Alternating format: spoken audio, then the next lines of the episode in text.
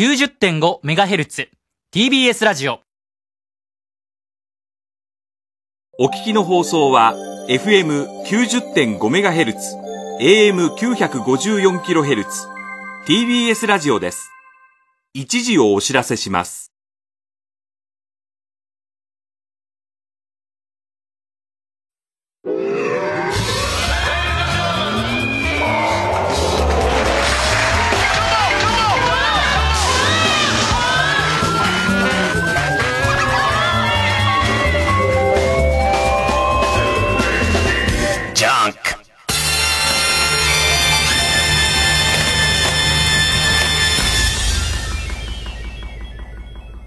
今週気づいたこと。まあ、こんなご時世だからさ、ニュース番組とかばっか見てんだけどさ、ニュース番組の座席変な感じになってたよね。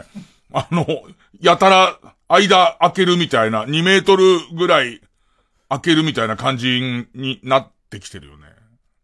あの、これ苦言か？もう苦言を言ってやるよ、じゃあ苦言を。あのさ、桜、花見を自粛してるんで、えー、せめてテレビカメラだけでもってやるじゃん。あれ、見せびらかしてるだけだよね。もうなんかテレビカメラで見たから、花見はいいやっていう感じになる？俺あんまなんないし、もっと、もっと言うと、そのす、ごい雪と桜の組み合わせの絵なんか見せられちゃったら、見に行きたくしかならないような気がすんだよね。えーと、あと苦言苦言。あのさ、インタビュー行くじゃん。インタビュー行ってさ、必ず撮りたいやつはさ、自粛って言われても禁止じゃないから、あのー、そりゃ、止めらんないっすよね、みたいな。ね。街出ちゃいますよね、みたいな若者の声さ、すっごい撮りたがるよね。あれ見てさ、世の中にはストレスしかたまんない気がするの。あのー、えっとね、あれを見て、今まで自分も外出てたけど、こういうことじゃいけないって戒める人の量なんて、ほぼないと思うんだよね。あのー、えー、自分は、本当は表出たくないんだけど、仕事上出なきゃならないならない中、こんな奴いるんだとか、自分は表出ないで我慢してる中、こんな奴いるんだっていう、すげえ苛立ちと、もっと言うと、渋谷行くとインタビューされんじゃねえみたいなバカに、こう、訴える効果しか、なくないって俺思うんだけど。で、TBS も、ラジオも、ちょっといろいろ変わってきて、例えば朝の番組だと、あの、ニュースを読んでくれるアナウンサーさんは必ずこうスタジオの中入ってたんだけども、それも別のところに行って、あの、移住院から何か感染すると困るからっていう やつで、移住院からトンコレラが感染す、トンコレラどうなったんだろう？逆に言うと、あまりにコロナのことがすすぎて、結構トンコレラもみんな、どうにか頑張んなきゃみたいな、ボケんのボケないの。どっちなの？で、なんかその、お天気のお姉さんと、ね、僕はお天気のお姉さんが目の前で一生懸命こうお天気を伝えてるのを、いやらしい目で見てるのが大好きだったんですけれども、今まあ、いやらしい心で、いやらしい目でまでいかないですけども、あの、見てるのがすごい好きだったんですけども、まあそれはもう別のスタジオからとか、あとこのスタジオにも書いたんだけど、とにかく必要最低限の人しかスタジオの中に入っちゃダメですよとか、それからあと、えっ、と、必要最低限の時間しか入っちゃダメですよみたいな、なんかルールが始まりましたね。あのさ、思うんだけど、えっと、テレビ見てるとさ、もう不自然に間空いちゃってんじゃん。人の、人が、ね。で、割とさ、楽しい、別にコロナと関係ない生活情報みたい時にも、その間、空いちゃってなんかこうよそよそしい感じ出ちゃうし、あ、今はこんなに楽しいことを言っていても、世の中は警戒自粛中なんだなってなっちゃうじゃん。あの間は詰めらんないのあの、えっ、と、不思議発見で坂東英二を消した技術があるじゃん。ね、その、最初からいませんでしたよ、坂東さんは。の、あのじ、あの技術を使えば、当然、詰められると思う。コロナのニュースをやってる時は、広げればいい、広げた方が今世の中こういうことなんだと思うんだけど、それ以外の楽しい時に関しては、あのー、えっ、と、バンドイレイサーで、バンドイレイサーの B で B のボタンで、ポン、ひと、ボタン一つで消せるはずなんだけど、ね。なかなか、ああと、バーチャルハリさんみたいなもうみんなやれば、全員家に。全員家にいるんだけど、今度の感謝祭はもう全員バーチャルハリさんで、ね、で、大体こう、各自家で全員スタンドアップって立ってる感じの、でも感謝祭、あちこち行ってごめんね。感謝祭もどうすんのって話あったけど、なんか TBS の偉い人が、今までとは全く違う、斬新なやり方でやると、スタジオに人をいっぱい集めてみたい方式じゃないから、やれますんでみたいことを言ってて、どういう風にやるのか逆に、ちょっと見たいな、みたいな。あの、プールの腰洗い槽みたいでずっともう使ってるのかなと思って最初。もうすごい消毒してるっていう、もう、一秒、ずっと、もう、肩までずっと、ね、ぬるぬるもう、アルコールの入ったぬるぬるで、相撲すんのかなとか思ってたんだけど、あの辺が一体、どうなんのかな。でね、ラジオ結構うまくいかねっちゃうまくいかねえなと思ったのは、えっと、もうそれもちょっとなしだなっていう。ある意味、今日付け、昨日付けぐらいで、こう TBS ラジオもちょっと一段階その対策がアップしたのね、なんか、対策アップして、それちょっと前の段階で、朝の番組で、えー、エアロバイクで行く、バーチャル中仙道みたいな企画があって、それはもう、まあ、くだらない。俺がずっとエアロバイク漕いでるのね。エアロバイク漕いでて、もう、疲れ果てたところで、えっ、ー、と、若手芸人の桐畑徹と、えっ、ー、と、それから、デイジュンの助っていうこの二人が、えっ、ー、と、リスナーから来たダジャレを読んでくれて、元気を、元気をくれるっていう、そういった、延々とスタジオの中で俺は、えっと、エアロバイクを漕いでる。で、もちろん悪夢自転車のバージョンで、悪夢自転車ですけども、ズボンズボンお尻の中に何かねじ込まれながら、ダジャレと、ダジャレと針型に元気をもらっている形で、ね、振動に元気をもらっている形で、は、走ってんだけど、どうするってこれジムとかもダメなさなかに、スタジオでってのもなんだってことになって、一番でっかいスタジオで、端と端でやるしかねえんじゃねえかっつって、かなり間、話してやってんだけど、でも、まあ、音だから、大丈夫だろって思うんだけど、ちょっと声のトーンがバカになるっていうか、あなんか、遠い人に向かって、喋ってるトーンになるね、みたいなのがちょっと分かったりとか、今後どうなっていくのかね。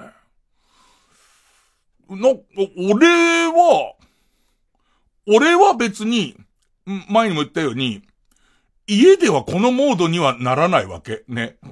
家にいる時には良き夫だから、家で一回も俺悪夢自転車って言ったことない。悪夢自転車を見たことはあるけども、えー、見た、見るのは逆に言うと、あんまり外では見ませんけど、悪夢自転車は見ませんけど、家ではその悪夢自転車っていうボキャブラリーの、その蓋が閉められちゃってますから、ほぼほぼ言うことはないわけですよ。だから家では俺多分無理ですと、テレワーク的にやるのは多分俺は無理だけど、でも別に、そう、前座って、笑う役目は家でもで、家でもできるけどちょっとムカつくよね。お客さんの立場だもんね、それなんか。要するにリスナー、一応バカなこと言ってんなっていう立場。だから、でもそうやって考えたらさ、今思ったけど、あ、毎回言ってる、コロナ騒ぎで気づいちゃいけないことに気づいちゃうっていう説で言うと、別に、前でなおくんが笑ってなくても、リスナーの抽選で当たった人にライブで笑ってももう 5G の世界だから、5G とかもうそういうことができる世界だから、それでもういいっていうことに、ほら、またなんか気づいちゃったね。でね、なんかその、コロナ騒ぎの中で俺なんかもともと暗いから、どんどん鬱の方行っちゃうわけ。どんどん。あの、だけど、うちの神さんとかもう何があっても前向きに捉える人だから、なんか家の周りでも買い占め騒ぎみたいなちょっとあって、なんかスーパーが混んじゃって混んじゃってすげえ大変で、ちょっと物が買いにくいと。それ食べ物系がなくなるかもってなって、うちの神さんが、じゃあファスティングしようって言い出して、そんな前向きなやり方ある？なんかその、もともとどっかのタイミングでファスティングしようと思って、なんかそれ用の栄養ドリンクみたいなの買ってあったんだけど、今だと思ってってって、手に入らないのに人を押しのけて、あの、買うぐらいだったら、私ファスティングすればいいわ、つって、なんか始めたよ、そんなの。で、あと、えー、っと、まあ、某局の、こういうラジオ局、テレビ局も、現場組と背広組っているじゃんか。ね。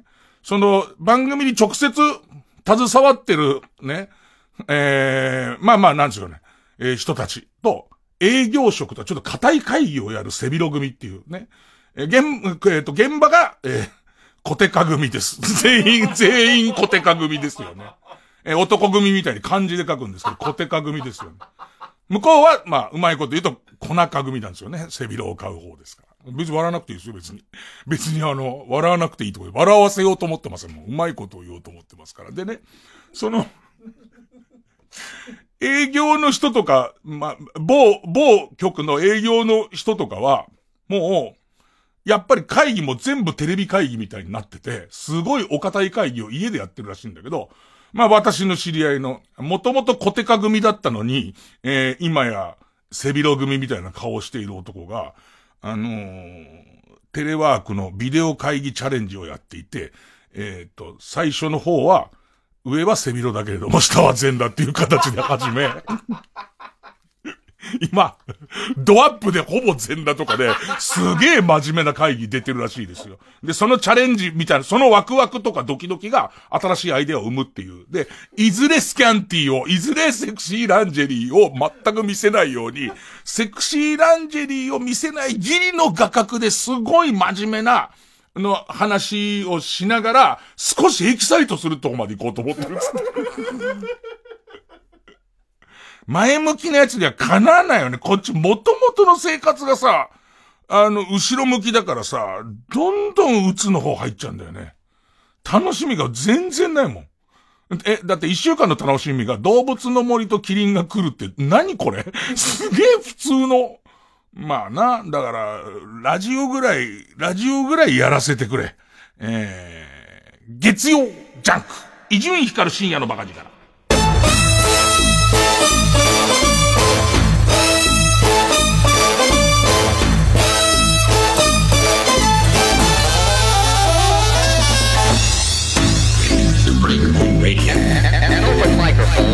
え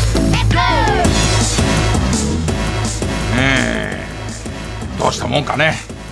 なんかね。基本気がめいるよね。で、まあその、キリンが来るもさ、唯一の楽しみですから。で、朝さ、4K のキリンが来る朝やってるんですよ。それでいて、夜、その普通のキリンが来るをやってるんですけども。こっちはもうその朝の 4K のキリンが来るを、えー、ハードディスクに取れるってことが分かったんで、もう、その 4K です、僕は。4K を、まあまあ、一般庶民の方はね、夜の8時ぐらいから、もう、なん、えー、汚いキリンが、ザラザラのキリンが来るですよね。今、普通の方のテレビってあれですよね。縦6ドット、横10ドットぐらいのテレビで見てるんでしょ、ね、よくそれが時代劇だってわかるな、それを。でいて、えー、色も7色っていうね、のやつしか出ないディスプレイで見てるでしょうけども、こっちは 4K ですから、ね、4K がしかも皆さんよりも、ごめんなさいね、早く見れるっていう、もうそういうアドバンテージですから、もう一回 4K 見ちゃうと、二度と普通のその、キリンが来るなったらもう見れませんから、ね。で、しかもなんて言うんですかね、えっ、ー、と、夜の8時ぐらいの、えっ、ー、と、その、えー、団らんの時間にわざわざ見なくてもいつでも見れますからね。で、日曜日、え、夕方ぐらい何にもやることなくなって。ん で、もう 動物の森をゆったりできないの。なんか自分に課したノルマですげえ急いじゃって。もう、この、このままじゃ、このままじゃ奴隷じゃねえかってなっちゃうの。その、島を牛耳っているタヌキ、タヌキっていう、もう一人の何か全てを、こう、の権力としてタヌキ商店なんだけど、そいつに、えー、無理やり金を貸され、それを返すだけの労働にずっとなってっちゃうから、わーってなっちゃう途中で、わーってなって、そうだ、俺にはキリンが来るがあるんだと思って、キリンが来るを見始めたんだけど、そしたらさ、まさかのさ、日曜日さ、朝方すげえ雪降ったじゃん。そしたらさ、キリンが来る始まって20分ぐらいのところでさ、なんかビリビリしだしてさ、さっき言ってたドット数になってきて、4K なのに、4K なのに縦縦6ドット、横10ドットぐらいの感じになってきて、そのまま終わっちゃってさ、要するに朝のキリンが来るの時間にちょうど豪雪で、ほいでそのパラボラアンテナ、ね、パラボラアンテナにちょっと雪つくとダメなんだよ、うちのとこもともと、あの、ギリギリだから。ね。ほいで途中から全く取れてないの。もうか、かなり目を細めてみたよ。目を細めて見てくると、あれ？いつもよりいやらしいみたいな。いつもより川口春がちょっといやらしいと思ったのもつかの間、もう、セリフとかが、あれかんよってなっちゃうから、もう、なんかもう全然わかんなくなっちゃって、しまったっていう感じで。で、8時に見たよ、普通の画質で。普通の画質で。キリンが来る見て。でも結論 4K も普通の画質も全然変わんない本当に本当にキリンが来る全然変わんないほんあの一生懸命差をね高い金出して買ってるテレビなんだから差が知りたいと思うんだけどほぼわかんないんだよねもうキリンが来る終わっちゃったらもう何にも何にも面白いことないですよでキリンが来るキリンが来る見てて思ったのはどんどあの川口なんとかさん川口春奈さん川口春奈さんがなんつったらいいのかな。まあ、あの人は斎藤道さんの娘、もっくんの娘で、で、本当は、明智光秀のことがすごい好きなんだけども、その、えー、斎藤道さんに言われて、織田信長のお嫁さんになっちゃうみたいな。まあ、ならざるを得ない、えー、政治的な意味もあって、えー、お嫁さんになっちゃう。で、それを、明智光秀に、どう思うっていう、今、その、織田信長のとこに嫁に行けって言われてんだけど、行った方がいいよって言われる、こう、揺れる乙女心みたいのと、とはいえその、斎藤道さんの娘として毅然としたところみたいな感じの役どころが、どんどんその強さを要求されるとこになってくるから、ちょっと沢尻エリカのバージョン見たくなってくるっていう、沢尻エリカはどうやってたのかを、すげえ見たくなってくんだよね。なんか川口春菜さんのバージョンは、ちょっと可愛らしくて、強がってるけども、かなり、明智光秀のことが好きだっていうとこが、強く出てるけど、おそらく、沢尻エリカはそうやってないと思うんだよね。強いよ、すごい。もう別にで同じ、別に芸だから、だからその、別ニストだから、あの人はもともと。だから、その、織田信長のこと好きなんじゃねえのって言われても別に感絶対出してるはずだと思うんだよね。だから、そのバージョンすげえ見てとか、思いな、あの、どうかね、オリンピック伸びちゃったおかげでさ、NHK も1000時間も放送時間空いちゃうんだから、どささまげるであれやんねあの、沢尻エリカの取っちゃった分、取っちゃった分を、やってほしいんだよね。なんかその、ピンチをチャンスに変え、変えてほしいんで、テレビ局は。なんで、これも全然ギャグじゃないんだけどさ、半沢直樹の再放送ってなんでこんなやんないの？今じゃないの今じゃないの？だってどう考えたって今こんだけみんな表出れなくてテレビ見たいんだけどいわゆる街村ものとかもロケも行けないしライブものとかも観客入れるもの何にもできないからコンテンツねえじゃんって言ってる時にいよいよ半沢直樹始まるわけだよね。どう考えても今だよね半沢直樹。やるとしたら、なんで、オチも何もないよ。本当にそう思ってんだから、なんでやんないの？みたいな。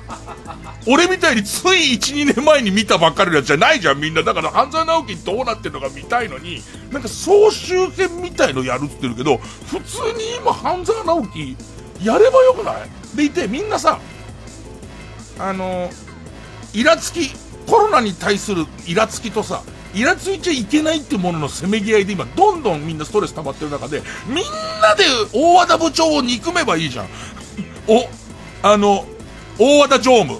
大和田常務に集中させればいいじゃん。この全ての負のエネルギーを大和田常務にギューっつってみんなその他のところでもう助け合いで、ね、でいてもう最終的な土下座のとこでドカーンってみんなのもう行きましたみたいのでいいと思うんだけど、全然半沢直樹やんないよね。変なラジオドラマやってっけどね。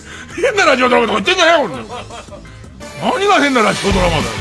さあ、えー、そんな曲です。佐野いぶきでエメラルドシティ。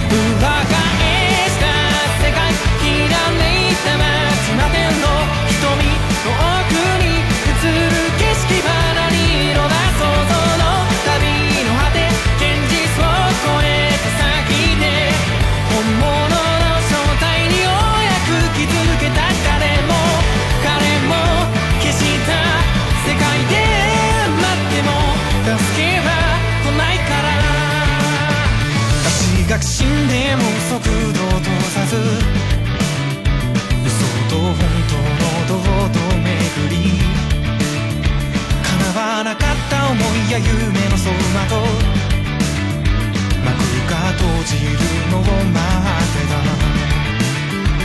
感情に任せて壊した未来を目指し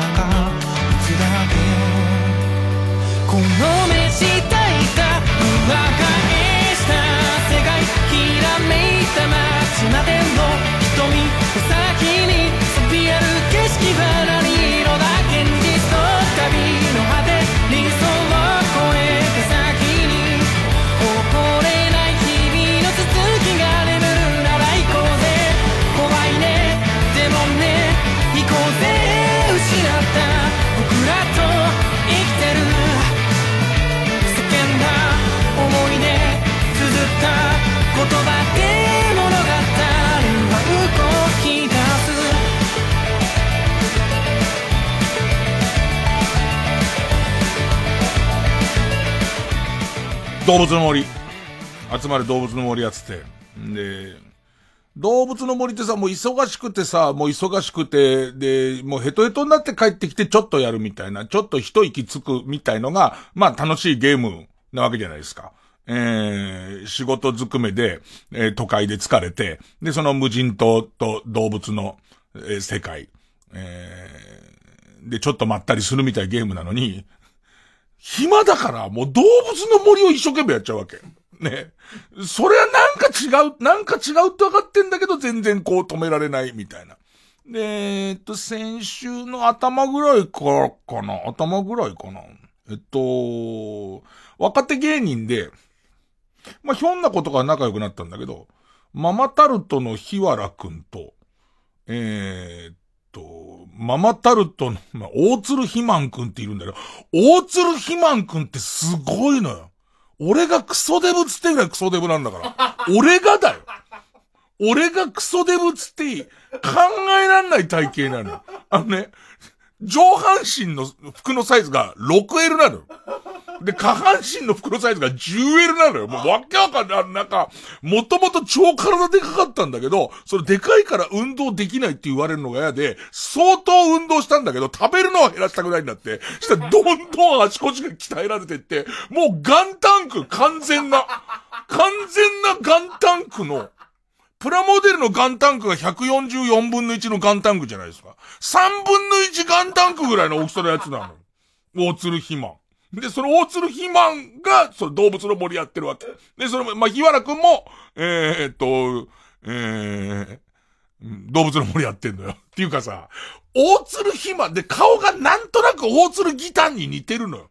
それで体がその肥満だから大鶴肥満ってさ、その芸名漫才に邪魔でしょどうやったって。漫才もコントもやんだけど、もう。で、まあ、ま、ママタルトに苦言はいいんだけど、ね。まあ、それ二人ともが、えーっと、動物の森やってますと。で、あと、えーこの、ママタルトの日原くんっていうのは、何人かの芸人で住んでる。あの、シェアハウスをして住んでて、で、そこにいる、あいつなんつったっけな？えーっと、男性ブランコの平井くんつって、平井くんってのがいるんだけど、これまた痩せギスなんだけど、その、平井くんは多分まだ二度ぐらいしか会ってないからこんな言い方なんだけど、まあ多分バカなんだと思う、平井くんは。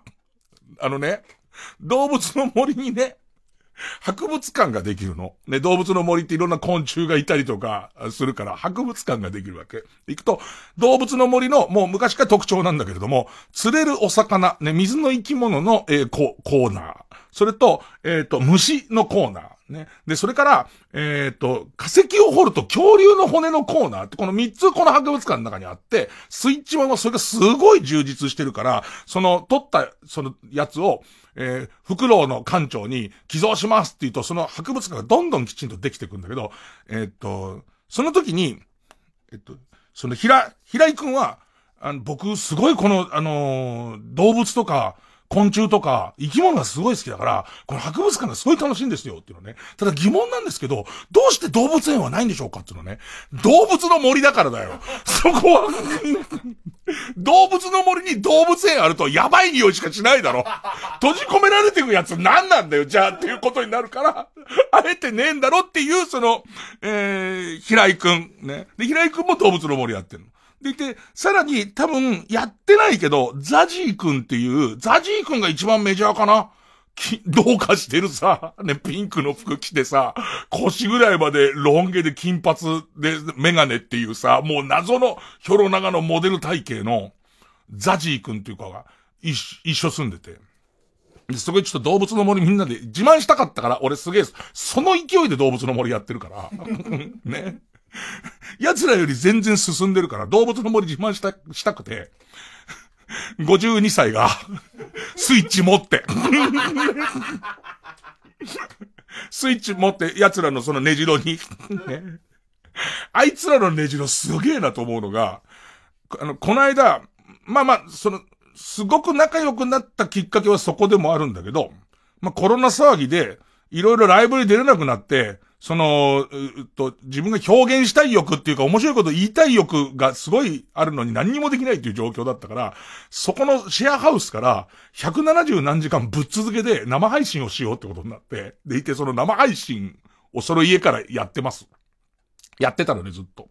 で、その生配信はもう終わってんだけど、その生配信の最中に、住所を全部言うんだ。下まで。でも世の中の善意ってすげえなと思うのは、知らねえ人からウーバー届くっていう、誰かのおごりで、その謎の家。で、そ、そこに俺、ね、そこに俺が、えー行って、動物の森、俺の、みんな俺の島に来いと。ね。みんなその、ローカル通知、近くに、えっ、と、あのみんなのスイッチを起動させて寄って、みんな俺の家に来いっつって、俺のとこ来いっつったら、みんなが俺の島に遊びに来てくれるわけ、通信で。ね。で、通信で遊びに来てくれたはいいんだけれども、みんなで寄ってたから、まず最初褒めてほしいわけ。なんすかこの果物とか。な、ここ、なんでこんな見たことないお花咲いてますけどみたいなやつを、こう、すっごい褒めてくれるわけ。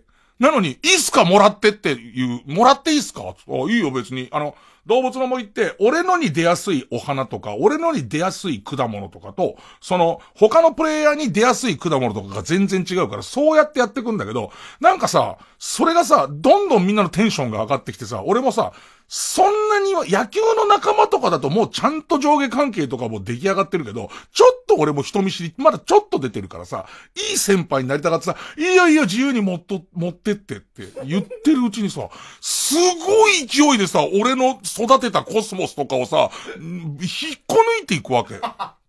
で、これ動物の森やってない人にはわかんないかもしんないけど、木を、えっ、と、斧、斧で木を切る。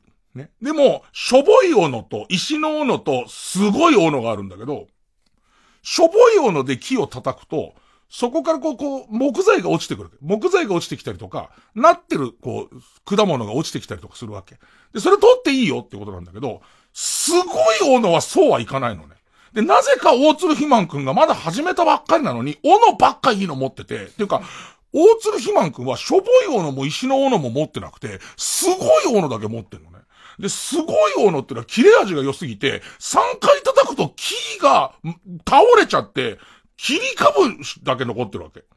でさ、俺ゲームやりながらさ、あの、桃取っていいですか？桃とか言ってるから、いいよいいよ桃持ってきなよって言ってるとさ、みんなは桃をさ、ただもいで取ってるだけなんだけどさ、変な音が聞こえるわけ。で、大鶴ひまのとこ行ったら、そこだけ全部切り株になってんだ、全部。森がなくなってるんだ。あいつが森を全部食っちゃってるんだ。で、自分の斧の凄さが分かってないから、そんなことある？先輩の家来てさ、で、先輩の家来て、大黒柱を斧で切り落とすことってある？え、トイレ貸してくださいって言って便器もいでくことってないでしょ？で、トイレ貸してくださいって言う前にもう今でうんこしてるような状態にみんななってるわけ。これもうおむずかりですよ。ね、もうでいて。これからは、こうやって、もう、まして、その後ちょうどそのコロナの警報も一段階上がったからよりそうなんだけど、これからはもうこうやって集まってやるんじゃなくて、あの、ネット、あの、インターネットを通じてやるっていうことになったんだけど、なんかさ、一度そのガンタンク、あいつ150、えっと160キロぐらいあるんじゃないかな。そのガンタンクと、ガンタンクとガンタンクの相方の小さなメガネね。ね。で、それと、ひょろ長いバカ。それと、ザジークはザジークのルックスで後ろから何やってんのって見てる状態その実写を見ちゃってるからさ、なんか動物の森の世界に入れないんだよね。なんか この、可愛らしい顔でちょこちょこちょこって虫、その鳥網来て、持ってきて、あの、この間すいませんでした、これあげますとか言って、なんかその、珍しい、えー、昆虫、ねえー、カマキリとかくれても、こいつガンタンクだしても分かってるじゃん、なんか。で、しかも、斧を振り回して先輩の森を荒らすガンタンクだってこと分かっ、分かった上ではもらえねえな、みたいな。なんだろうね。動物の森のあのバーチャルの世界であってればよかったんだけど、一旦あの、薄暗い芸人小屋でみんなで、実写見ちゃうとなんか入れねえな、みたいな。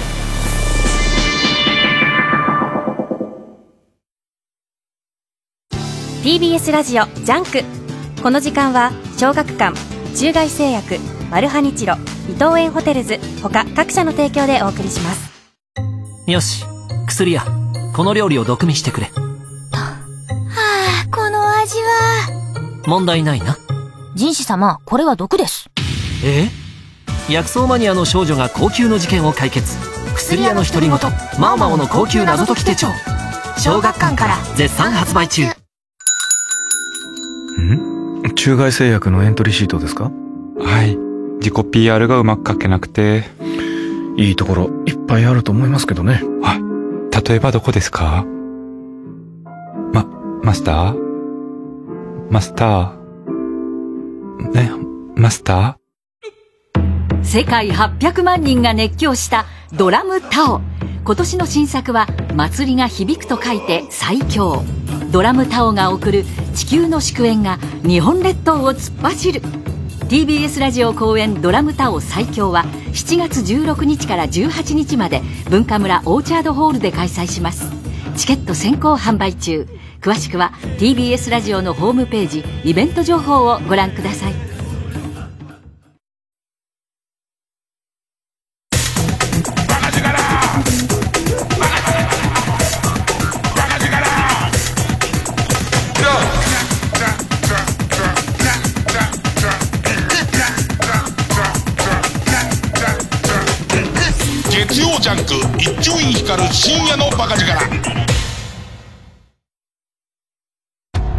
々がフィッシュ一家の館に消えてゆく。潜入したマルハニチーロの前に現れたのは双子のフィッシュソーセージ。その正体とは次回「パイレーツマルハニチーロ」みんなトリコフィッシュソーセージの恐るべき力。俺剥くの結構得意かも。マルハニチロ。中村勘九郎です。TBS ラジオ主催赤坂大歌舞伎。3年ぶりの公演となる今年のタイトルは怪談ボタン道路です原作落語にある人間模様の面白さに新たな解釈を加えた令和版怪談ボタン道路を中村獅童さん弟の志之助と共に演じてまいります。5月5日から24日まで TBS 赤坂アクトシアターで上演。チケットは各プレイガイドで販売中です。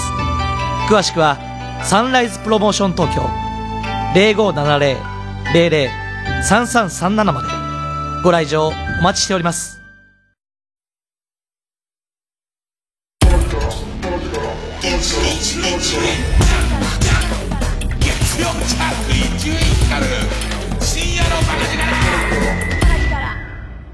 まあ動物の森は、毎回そうなんだけどさ、その狸商店の狸っていうのがいいんだけどさ、この狸が、とにかく家建てねえかと。最初テントで暮らしてるわけ。無人島でテントで暮らしてんだけど、家建てねえかって言ってくるわけ。じゃ、じゃあまあまあ建ててもらおうかって言うと、えっ、と、いくら借金があるから、あのそれを、えー、な、な、例えば、果物取って、それを、狸商店に売る。ね。売るのも狸商店だからね。魚を釣って狸商店に売るっていうことで、で、ある程度行くと、じゃあこれで完済したからって。で、完済してすぐに新しい家建てねえかって言うので、本当に。で、俺そういうゲームに対してここでいいっていうのがないんで、なんかその、本当は違うんだろうね。動物の森のやり方は違うんだろうね。なんか言われるままに新しい家建てちゃうから、毎回ばっかみたいな量借金があるわけ。ずっと。で、なんかその、部屋の模様替えも何もさ、なんだろうね、その、えー、増築したその日に次の増築始めちゃうから、増築が終わったあたりの、ローン返すの精一杯で、部屋の模様替えなんか全然しないわけ。延々と、単、単に漁業だよ、俺。あのゲームにおいては。ずっと漁業をや、漁業をやってるか、貝を拾ってるかみたいな仕事になってるわけ。で、お金返し終わって、やっとこの増築した家は俺のもんになったなって思ったところで、狸がまたもう一段階増築しねえかって言うから、じゃあ増築しようってなると、このローンを返すから、この部屋の模様替えとかしてる場合じゃないわけ。そんなゲーム。ヘトヘトだよ、ずっと釣りやってて、ずっとヘトヘト。ねえ。で、なんか、あのー、木を揺らして、えっ、と、果物を拾うみたいのも、漁業以外にはお金の、その収入源としてあるわけ。えー、で、その木を揺らすとさ、何本かに一回必ず蜂が、蜂の巣が起こってきて、で、蜂に刺されると、あの、顔がひどいことになっちゃうの。ね。か、あの、刺されて腫れて、ね。で、よくできてるのは子供にさ、いろいろ教えたいんだろうね。二回蜂に刺されると気絶しちゃって、大変なことになっちゃうんだけど、もう、それどこじゃ、で、薬を買うと、薬を買って治すと元の可愛らしい動物の森のキャラの顔に戻るんだけども、あの、そんな金ローンがあるからもったいねえから、ずーっと蜂に刺された顔のまんまなのね。蜂刺された気持ち悪い顔でずっと歩いてて、で、次の朝になると、もう一回リセットされんだけど、で、朝からってローンがあるからこっちは。木揺らすじゃん。蜂落っこってくんじゃん。で、またその気持ち悪い顔なのね。多分ね、俺素顔がもうあの気持ち悪い顔なんだと思うんだよね。動物の森を始めてから、素顔でいる、なんつうの、蜂に刺されてない状態がほぼない。ほぼないから、そろそろあの蜂も手なずけられるぐらい何度も刺さられてるけどね。よく言うじゃん、びっくりおじさんの蜂の髭のおじさんいるじゃん。ああいうみたいになってもおかしいぐらい、おかしくないぐらい蜂刺されてますけどね。でね、あの、こういうピンチ、ピンチをチャンスに変えるっていうか、俺は本当にすぐ落ち込んじゃうから、何にもやることがないってなっちゃうから。特に痛かったのは草野球がもうちょっとダメになったらきつくてさ、草野球はギリギリまでやってたんですよ。ギリギリまでやってたんだけど、えっ、ー、と、体調が悪かったりする人はダメですよとか、あと、草野球でそれ、更衣室には絶対大勢人が密室に集まっちゃうから、もう更衣室禁止っていう、家から来てくるか、えっ、と、もう、グランドのど真ん中で着替えるかだけっていう、一回も部屋にも入らないっていう決まりも作り、で、みんなで草野球やってたんだけど、いよいよ草野球も、その、また謎の、いろいろこう登録してチーム登録とかしてると、グランド仕様についてのメールとか来るんだけども、謎のメール、その知事、知事の発言にもあった通り、以下のグランドにおきましては、えー、っと、使用、使用や活動を自粛する方向でご検討くださいという、なん、なんなのかなっていう、ね。謎のメールが来るんだけど、さすがに、これは自粛だろうと。ね、草野球リーグもやってる場合じゃないだろうって、ここはもう鶴の一声で、芸人の盾のいいところは、みんないろんな意見はあるけれども、コミッショナーのブッチャーブラザーズのブッチャーさんっていう人が、もうやめます。一旦止めましょうって、もっと伸び伸び野球ができる時まで止めましょうってことになって止めたんだけど、ちょ、どこまで許されるかっていうのが、俺の中で、いや、本当に俺の中での草野球って、唯一前向きに動けるとこだから、試合がダメなのは分かった。試合がダメなのも分かったし、そのチームの十何人集めるのもダメだろうしっていうんで、えー、今日みんなに提案、俺が草野球仲間たちに提案したのは、俺が野球の中で一番好きなシーンっていうか、一番気持ちいいなって感じるのは、外野フライを取るときっていう。あの、打つ方はほぼ諦めてるんです。打つ方は打てないからそんなに気持ちよく帰んないんですけど、たまに外野の守備ついて、外野フライが取れるとパシって取れた時が、何より気持ちいいの。あの、本当に、えっ、と、みんなにわかりやすい例えで言うと、えっ、と、こ、なんつうのかな綿、綿棒の、綿棒、綿棒の、えっ、ー、と、脱脂面のところがふわふわの、ふわふわふわの脱脂面、すごいふわふわの脱脂面だというのを想像して、それがゆっくり尿道に入ってて中でくるって回転させるぐらいの気持ちよさ。ね、でね、その で、それぐらい気持ちいい、それぐらい気持ちいいんですけど、ね。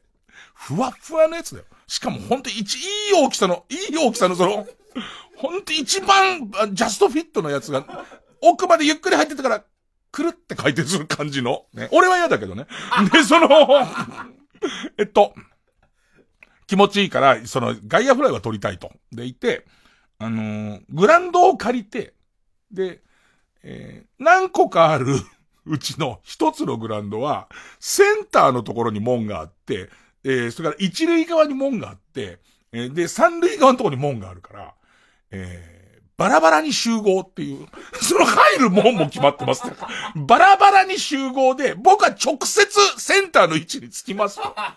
で、そのサードからその入ってきたやつは、えっ、ー、と、ホームベースについてくれと。でいて、えっ、ー、と、一塁から入ったやつは、えっ、ー、と、内野のギリギリのとこについてくれと。で、外野ノックだけしてほしい。でいて、えー、電車に乗らなきゃ来れないやつはダメです。自転車で一人で来れるか、バイクで一人で来れるか、車で一人で来れるかっていうやつで、全部で5人ぐらい。一番最初に俺が来て、全部荷物も持ってくと。で、ホームベースのところにボールも置くし、で、バットも全部設置して、センターについたところで連絡するから、今度それは三塁側から入ってきたやつが、前のホームベースについてっていうのをやってくれと、ね、いう話したんだけど、みんなそうまでしてはやりたくないらしいの。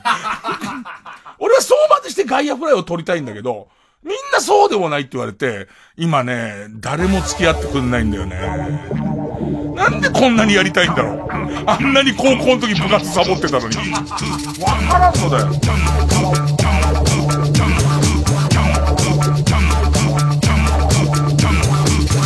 ジャンク。ここで大橋ちっぽけの鏡写しをお聞きください。鏡写しだった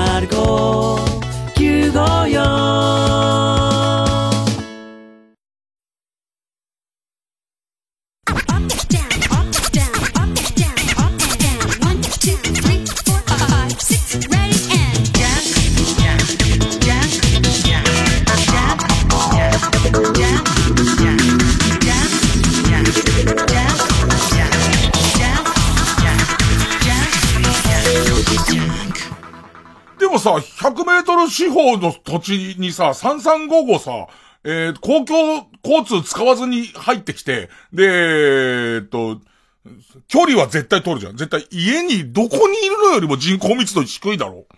それだって俺が借り切ってるわけだから、で、そこに5、6人の人間がポツンポツンポツンつってガイアフライ。いや、楽しいかどうかは俺も喋っててわかんなくなってきてるよ。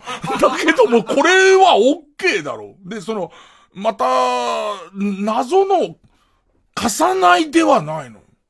グランドは借りられるんだけれども、そういう、こう、謎の、ふんわりとした自粛みたいな状態になってて、どうしていいやらで。で、ここれをまたさ、えー、くよくよ考えるわけ。ね。それじゃ意味がないんじゃないかとか、ね。やっぱり家でおとなしくしないと通りがかった人は、伊集院野球やってやがったぜって、こう謎の遊びなのにね。もはや野球でもないのに、全然野球でもないのにもかかわらず、あいつ何野球やってんだよ、このご時世にって言われんじゃねえかみたいな暗い方に暗い方に考えちゃうんだけど、なんかね、すげえなと思ったのは、真偽わかんないんだけど、自分もネットで見つけたんだけど、トム・ブラウン、トム・ブラウンの、あの、ライブっていうのがあって、これがすごくて、俺かっこいい。あ、でも真偽がわかんねえんだよな。トム・ブラウンが、えー、ライブの告知をしてて、で、それが、明日の夜かな？もともとは明日の夜の予定かな？この最中にライブの告知をしてて、なんだろうと思ったら、無観客無配信って書いてあるのね。で、ちょっと、無観客無配信って書いてあった上に、そこに、シークレットゲストありって書いてあるのね。ちょっと待ってっていう。で、これにパチンと目が止まった時に、これ、壮大なネタなんじゃねえか。え、な、どっちなのっていう。な、まず何のためにやるのっていうことが一個と、シークレットゲストって書いた時点で、これ壮大なネタなのかっていう、もう、ワクワクしてきちゃって、誰も見ない、誰も知らないところで、トム・ブラウンがダメーって言ってて、そこに、シークレットゲストが来てるっていうことの、な、なんですかね、この、このワクワク感を、わかりますかね？あのー、なんでしょうね。えっ、と、誰、誰も見たことない、えー魚が、誰も行ったことのない海域にいる感じっていうんでいて、で、その、それを、これは誰も見たことがない魚だっていうことを知らない人が、普通に釣って食べている感じみたいな、その感じの、ふわっとしたトム・ブラウンライブ。で、ラスタ池袋っていう普通にある、そのライブハウスで、最初思ったのはこの無観客無配信っていうのは、前にナオくんが言ってた、ナオくんは芸人でもあるので、えー、この前に座ってるナオくんが言ってた、練習のためにみんなで見るのかって、そういうことでもなくてっていう。で、な、ああ、今やってるんだろうなって思うための？ね、トム・ブラウンは今やってる。あ、じゃあ何が3つ揃うのかなとか、何が5つ揃うのかなって思うためのっていう。で、それがびっくりしたのが、寸前になって、中止のお知らせが出てるのね。え、中止って何っていう。俺わざとだと思うのよ。そもそもトム・ブラウンのライブって俺まだ行ったことないんだけど、注目してたのは、ものすごいタイトルふざけてたりとか、そのシュールなギャグ入れてきたりはしてるのね。俺それの、真骨頂なんじゃねえかなっていう。このご時世に、無観客無配信でシークレットゲストの、なんだよ、シークレットゲストって明らかになってこそシークレットゲストが。行った人が見て、そこに来た人が誰かが明らかになったら、あ、シークレットゲストって誰々だったんだってことなのに、これ自体を誰一人見ない状態で、シークレットゲストって銘打ってる時頃に、作品性っていうかネタ性がすげえある気がして、それでご丁寧に直前になって諸々事情により中止になったっていうのを、言わなくていいもんね。誰に報告してんのかわかんないじゃん。俺もあさってニューヨークのカーネギーホールでライブあるけど、あれももう無観客だから、無観客で無配信だから、だから、うん、なんで言わなくていいと思って今まで言ってないけど。ね。もしかしたらわかんニューヨークがあの事情だから、あの、カーネギーの方もアウトになる可能性あるけど、もうこの時点で全然、もうトム・ブラウンの2番戦時だもんね、言っててもね。全然。でもそれがまた、ラスタ池袋とかよくて、やっぱラスタ池袋はトム・ブラウンがライブやって全然おかしくないところだし、この面白さ、だからもう今度聞かずにはいられないよ、本人たちに会ったら、あれの、う野暮だよね、でもね。あれはどういう意図のネタなのって、ネタなんだよねっていうのも野暮じゃん。でもなんかこのゾワゾワ感みたいのは、すげえかっこいいと思って。すっげえかっこいいと思って、ちょっとね、あの、評価はおかしいね。なんか、すごいな。トム・ブラウンやっぱすごいなって思ってる。で、その逆になんか瞑想してんなと思ったのは、ツボ8の、えー、週末は来ないでくださいってツイッターがあって、ん？じゃあなぜやるっていう。ツボハチが急に公式のツイッターで、週末は来ないでくださいっていう、だからツイッターを出して、なんか周りにみんなにすげえ評価されてんのね。なんかそれ、それはすごくいいことみたいに言ってんだけど、俺からしてみたらやんなきゃよくねっていう、休みですでよくないそれって思うのね。で、なんか多分そうなったんだろう。周りからそういう評判があったのか、しばらくしてから、いや、あの、楽しみにしてる人とか予約の人もいますんで、みたいな。うん、っていう。うん、うんっていう、そそれは俺の中では、えートム・ブラウンとは逆の、真逆のベクトルにいるかな。月曜ジャンク、一流ミュージカル深夜のバカ力。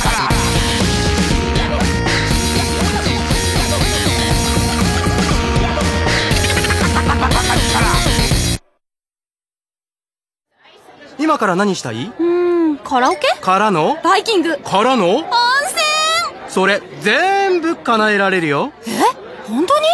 全部込みで学生一泊税別5800円から。いい湯加減旅加減伊藤園。ホテルズ。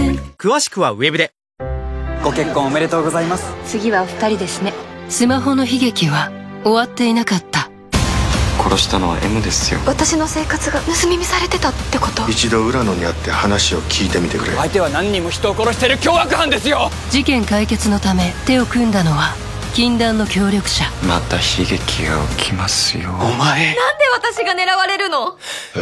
犯人は誰なのか？事件はどこへ向かうのか？予測不能の SNS ミステリー。これはあなたの物語。千葉雄大白石麻衣成田凌。スマホを落としただけなのに囚われの殺人鬼。大ヒット上映中。905FM954AM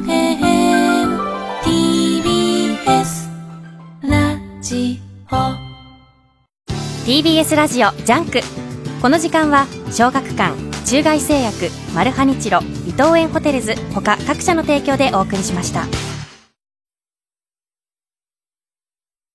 月曜ジャンク。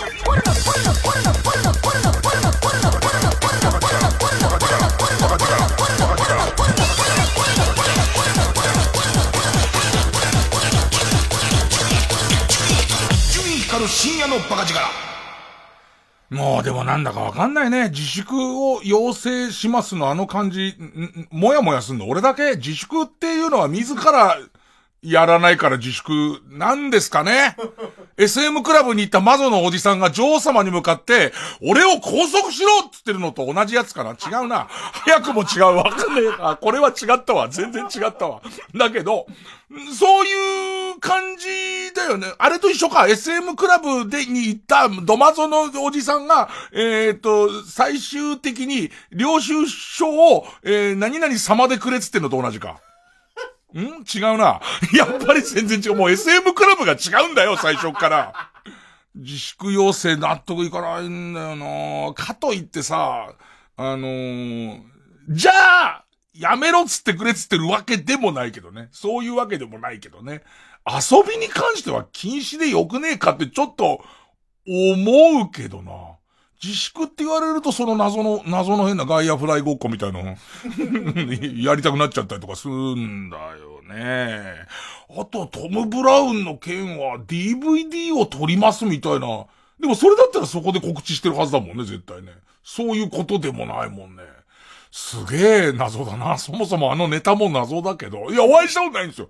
多分一度お会いしたことないんで、実際のとこがどうなのかはわかりませんけど、なんか殺人鬼みたい方と殺人鬼みたい方じゃないですか。違う種類の、違う種類の手口で、あ、こいつは、ああれだな、右だな、と、この、この死体を見る限りは、髪の毛長い方の仕業だなって思う感じと、毒を使ってるからっていう感じトークンで、えあの、背骨が完全に折れてるから、ガタイのいい方の仕業だなっていう、まあそういう感じの二人組じゃないですか。ちょっと会った時には真偽のほど聞きたいですね。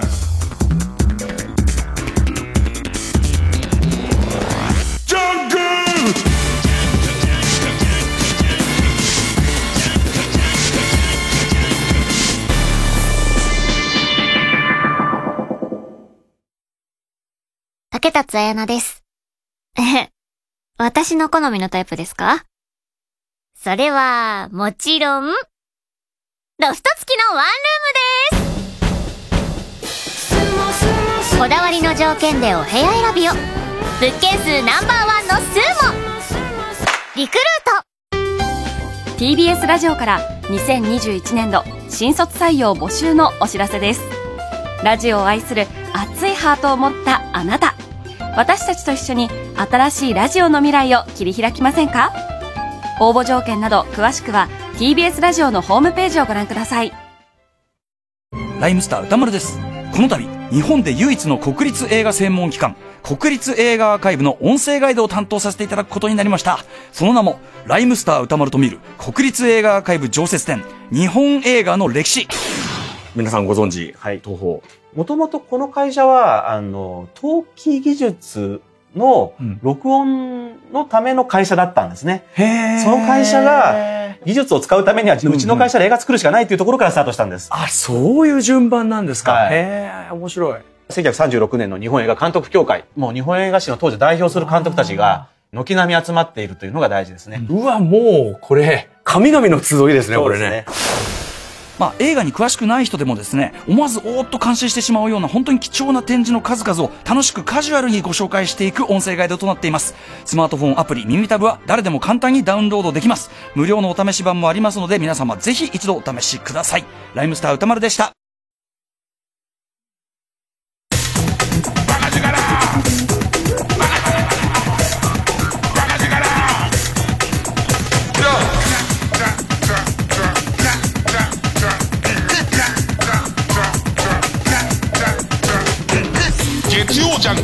ク一丁院光る深夜のバカ力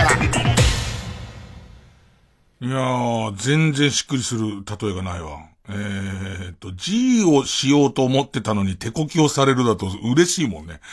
ありがとうっていうことだから、それはまた別のことですもんね。全然しっくりする例えが来ねえな。それぐらいまあ、それぐらいしっくりしないという私の苦言なんですよ。ね、都政や、えーそれから、えー国政に対する、まあ、苦言と受け取っていただければ、結構なんですけれども。まあ本当だよね。でもピンチをチャンスに的なことで言うと、5G とかまだ多分、なかなか出来上がってないし、できないこといっぱいあるんだろうけども、なんか 5G とか使うと、お、おそらくテレワーク的な収録とかも、なんかいろいろできるような気すんだよね。今その、トム・ブラウンとかそういうのに影響されて、なんかいろんなことやんなきゃなと思いながら、あ、じゃあ自宅配信でもやろうかなと思って。ね。で、カメラ屋行ったら今ウェブカメラ全部売り切れなのね。大手量販店に一台もウェブカメラありませんみたいな。多分、みんなそのテレビ会議みたいのに使ったりとか、やっぱ配信やろうとしてる人がいんのかなみたいな。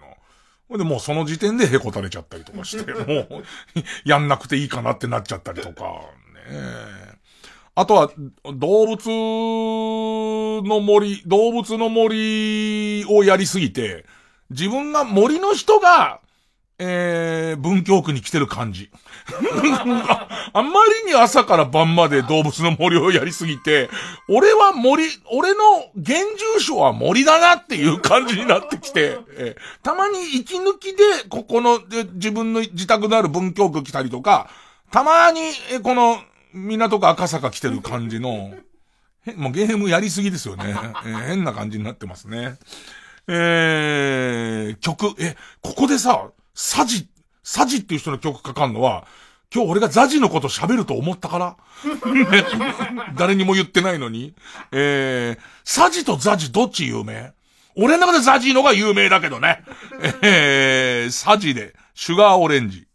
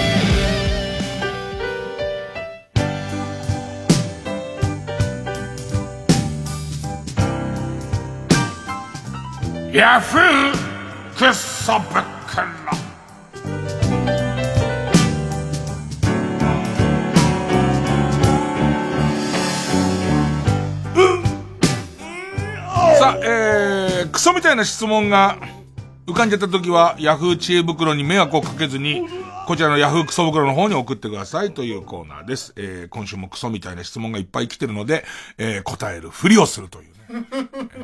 えー、まずはこちら。ラジオネーム、釧路ダンディさん。洋楽に詳しい方に質問です。最盛期のビートルズと最盛期のマイケル・ジャクソンがガチの殴り合いの喧嘩をしたら、どっちが強いですか？マイケルサイドはバブルス君込み。ビートルズ側、小野陽子なしのケースで教えてください。小野陽子は相当な戦力なのかね？最初聞いた時には、まあ、人数でビートルズかなと思ったんですけど、バブルス君入っちゃうと、あいつは野生があるからね、キキ、キキって言っちゃうからね。ええただ、バブルス君が調子乗ってキキって行くじゃないですか。レノンさん、レノンさんのメガネ取っちゃうとやばいよ、レノンさん。それまでは温厚にね、平和、平和にね、考えてごらんと。想像してごらんっていう、こういうあの喧嘩をしてでもしょうがないっていうことを想像してごらんって言ってんだけども、そこでメガネ飛んだ途端に、あ、やばいっていう。レノンさんのこう、体中から陶器が青い、青い陶器がみなぎったと思ったら、あの、ロン毛が、静電気が溜まったみたいにバチバチバチバチってなってきた後に、もうそこには元猿だった赤いシミですよね。で、あとは、もう、えー、どっちの方向に逃げてるかわからないようにするっていう戦法しかマイケルには。マイ、ケルにはムーンウォークで逃げることで、逃げてんの来てんのっていうのをわからなくしながら逃げるっていう他ないですから、そこなんですよ。だから、まずあの絵的地に、とにかく、ね、あの、メガネは飛ばすなよっていう、レノンさんのメガネだけは飛ばすなよっていうのをかなり伝えておかないと、ええまあ、それ、そこで試合の局面は相当変わっちゃうからね。えーレノンさんを舐めるなよっていうことですよね。さあ、えー、続いてクソな質問はこちらです。ラジオネーム、三遊亭ビル・ゲイツさん。アンミカ、心理テストです。今から、一人の女性の顔を思い浮かべてください。アンミカ、実在の人物でも、アンミカ、架空の人物でも構いません。準備はいいですか？思い浮かべてみてください。どうでしょう？思い浮かびましたか？あなたの脳裏に浮かんだ女性の顔のイメージは、やたら目鼻立ちがはっきりしていませんでしたか？そういう人は、周囲からの影響を受けやすいタイプです。逆にそうではなかったという人は、ひねくれた性格の持ち主である傾向があります。どうでしょう？当たって、アンミカ、いますか？まあ、ほぼほぼ当たってると思うんですけども、唯一例外としてね、その、した環境とかあとね、えー、直前に何が起こったかみたいなことで人間のイメージが変わりますから、今、なぜか小野洋子が浮かんじゃったやつは、ノロマです。一店舗人から遅れる人ですからね、気をつけた方がいいですよ。さあ、えー、続いてこちらです。ラジオネーム、マイペースさん。サザエさんとカツオくんの年齢差は11歳もありますが、なぜ、波平船夫妻は、そんな長い間、セックスレスだったのでしょうか？逆に、再び燃え上がったのにも、何かきっかけがあったはずです。2年後にすぐワカメちゃんが生まれたことも考えると、例のサプリを使ったのではないでしょうか。私も妻と冷え切った関係になっていましたが、例のサプリを飲んでから新婚の頃に戻ったような熱々ぶりです。もしご興味がおありの方がいましたら、ぜひご連絡ください。初回お試し無料です。しまった質問ではない クリックするとこがついてるやつだわなんだよ。ネットニュースの項目の一つかと思ったら、最終的に、えー、サザエさんとカツオ君の年齢差は11歳もありますが、なぜ波平船夫婦はそんな長い間、えー、セックスレスだったのでしょうか？まあ、ここ質問か。ね。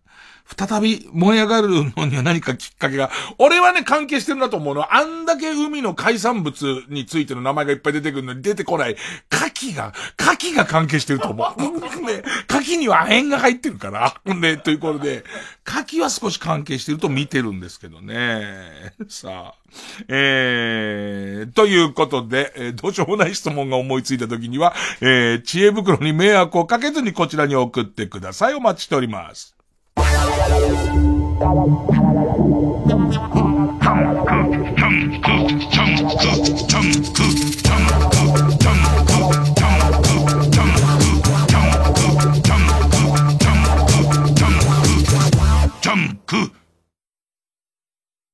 TBS ラジオジャンク。この時間は小学館中外製薬マルハニチロ伊藤園ホテルズ他各社の提供でお送りします。コロコロ兄貴春号は？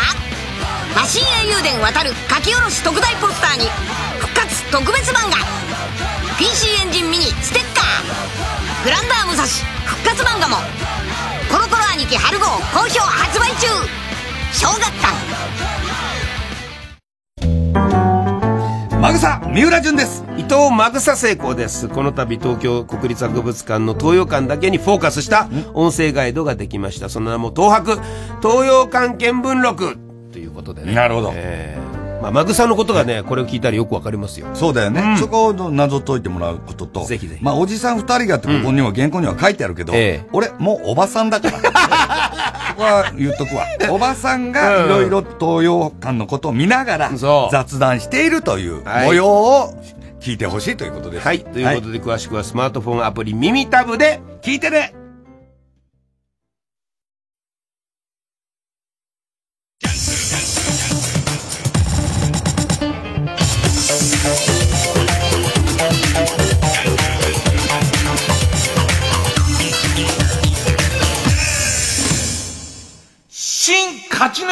合戦会。あいつの頭はゆえお。えー、番組オリジナルのカルタを作ろうという新勝ち抜きカルタ合戦会です、えーこのコーナー毎回2つのテーマのカルタが戦って生放送で番組を聞いている皆さんからのメール投票で勝敗を決めます、えー対戦するのは前の週に勝ち抜いてきたカルタと、えー現在たくさんのカルタを同時に募集してます。予選ブロックの中で一番盛り上がってるチャレンジャーのカルタです、えー勝つごとにあ行のカルタは家行家行は作業と進んで分けると予選ブロックに戻ります。和行まで勝ち抜けばカルタは完成でゴールインです。同じ場所で3連敗するとテーマは消滅ですと。さあ、えー、今週の対戦カード。まずは勝ち抜き中のこちらです。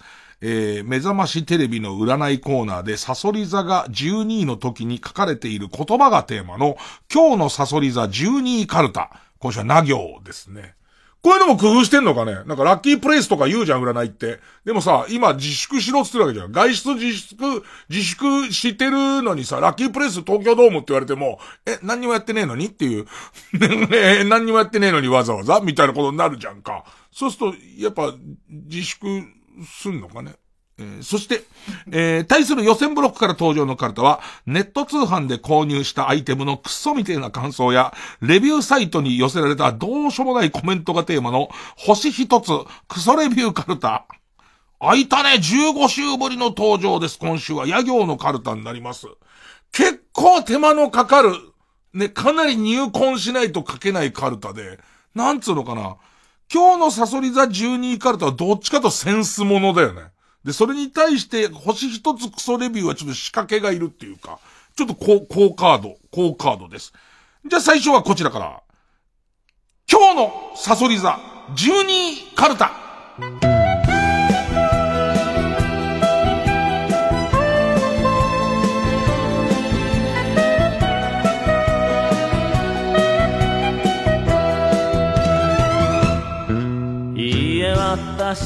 なんかその、占いのコーナー見ててさ、サソリ座なかなか出ないとさ、12位であれって思うよね。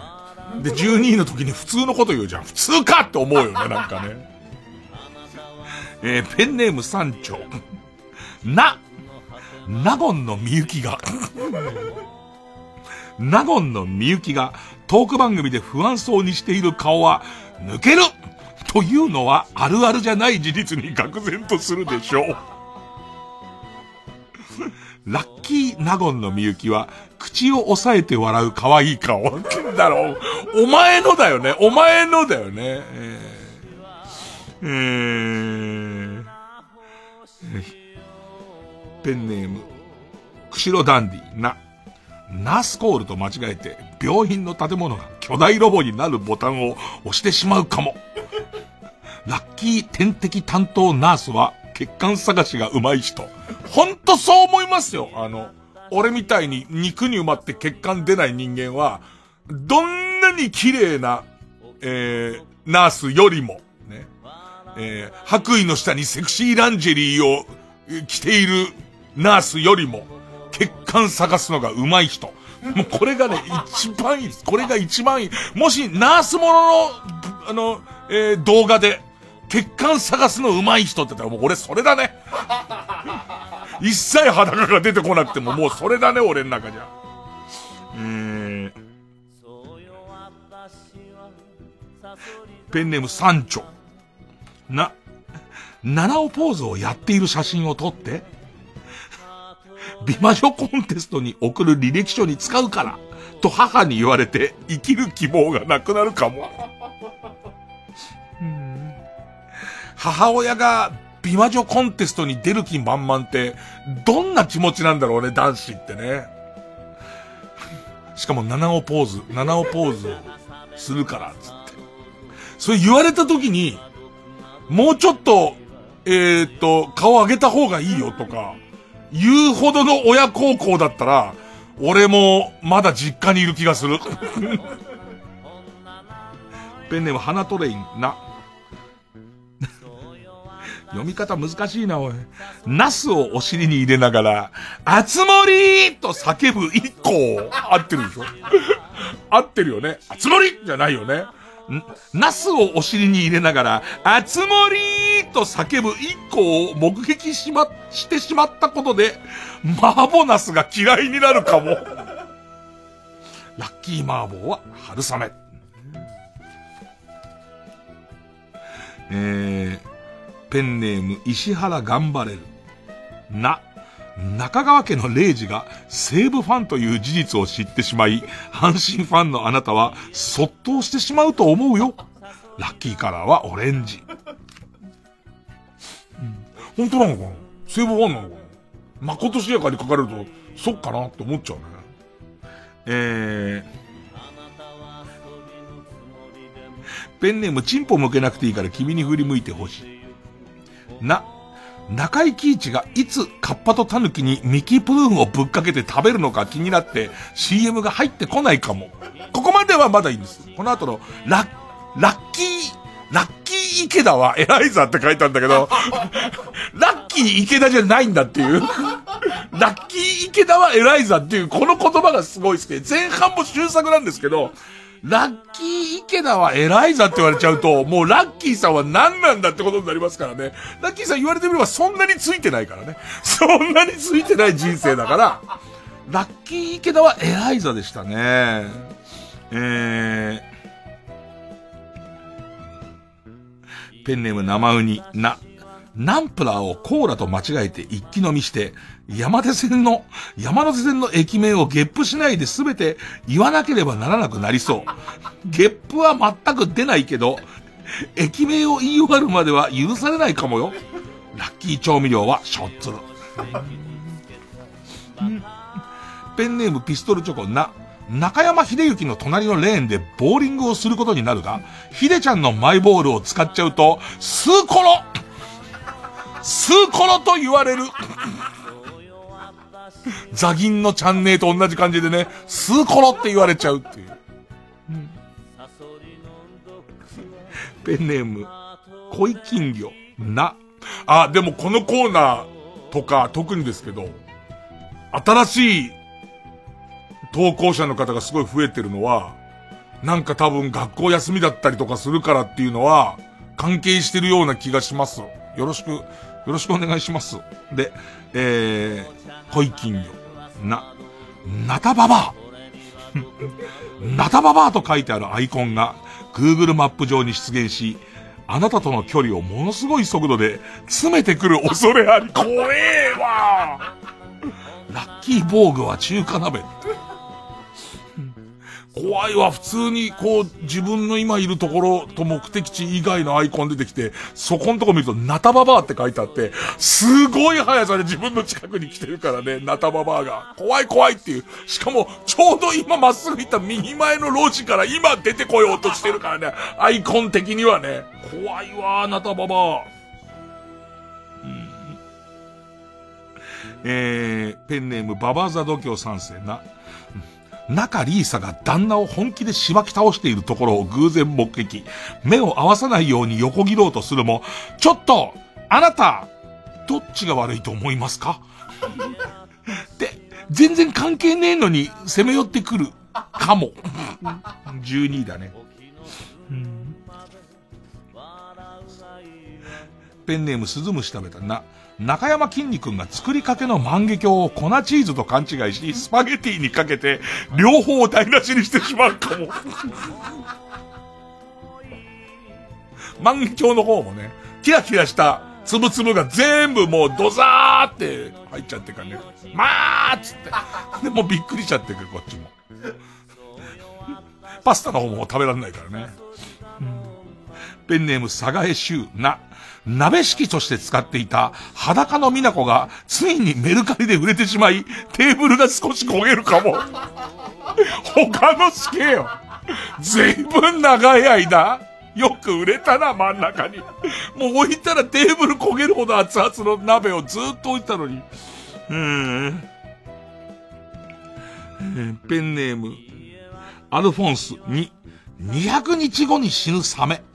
というパクリ漫画を書くことを大手広告代理店に依頼されるかも。どう頑張っても炎上するよ。うん。ラッキーアーティストは生き物係。俺の中では、これからみんなが素直に買うやつは、なんかその、もうすでにちょっとケチついちゃった便乗グッズとかよりも、何日前に来た電通っていう漫画だと思う。なんかね、この電、もう正直に、誰がこの、もう単行本とセットに、どこが、広告会社がどのタイミングで来たとかを、全部書いた漫画は、売れると思う。ね。わ、ここで生き物係来たんだとか、ここでこの話来たんだ、アプリの制作会社の人来たんだみたいなやつを、赤裸々に書く漫画が、すげえ受けると思うけどね。ね。あと、101日後に起こる人っていう、その、ね、その辺ですよね。その辺出していくと相当いいと思うんですよ。200日後に死ぬサメはダメだと思いますけどね。えー、えー、ペンネームウルトラマンキラ太郎に、ニジマスやイワナをガッチンコ漁したら、ハンマーであの岩をガチンってやるとその振動で魚がプカーっていう。たまたま渓流を泳いでいたバタフライおじさんもぷかりと浮いてきて、その妻を名乗る女性に、面倒な感じの絡まれ方をする予感。随分具体的な予感だな、おい。ペンネームジャムおじさんとバター犬。に、ニートの親が集まるセミナーに参加してきた母が、急に部屋に入ってきて抱きしめてくるかも。最悪だ。最悪だ。どうしていいかわかんねえわ。俺、スクールエスケープ時にそんなのあったらもうどうしていいかわかんない。言われたんだろうね。ただただ抱きしめてあげる愛情が足りてないと。で、しかも、お袋怒られたんだろうな、すげえ。あの、俺の愚痴を聞いてもらえると思って言ったら、そうじゃないと。むしろ、あなたの愛情のかけ方の問題だっつって、もう、言われたんだらそうじゃねえんだよっていう、もっとそうじゃねえんだけど、もっとそう、もっとどうしようもない理由で俺は学校に行ってないだけなんだけども、で、それ、ぎゅーっつって。何か言おうとすると口も塞がれますからね、もう。いいからって言われるから。よくねえよ、こっちはさ。ラッキー鎧はトゲがたくさんついてるやつって。もう先に来てるから、こっちは。先にこっちは北斗の剣張りのやつもう来てますから。で、向こうがギュー痛いってなって話してくれるようにね。占いってはこうじゃなきゃいけませんよね。うん。ペンネーム、ハトコは授乳中に、肉棒を、むさぼれむさぼれ、我知女なり、という俳句が、実名を添えてお茶のパッケージに載っちゃうよか。よく選ばれたね。肉棒をむさぼれむさぼれ、我知女なり。ふーん。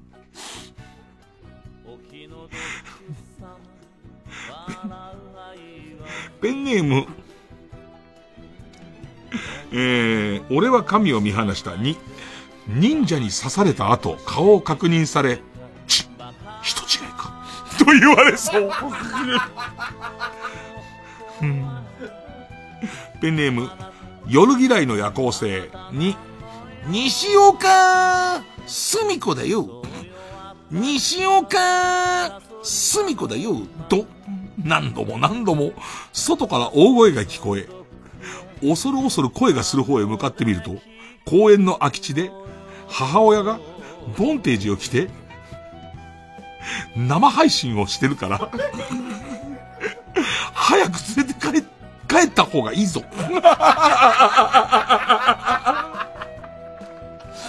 うーん。ペンネーム終電万事、ぬ、ぬすっとの息子はぬすっとだな、と言われるかも。もう最悪じゃねえ。最悪だよ、もう。えー、ラッキー苦渋の決断は親だけ残して東京へだって。ペンネーム豆腐小僧ぬ、ヌンチャクで、レゴブロックで作ったばかりの広瀬アリスさんを壊されてしまうかも。ソフィーと双子の姉妹。だんだんさ、このカルタなんだっけってなってくるよね。サソリ座です。星占いのサソリ座が12の時の言葉です。ね。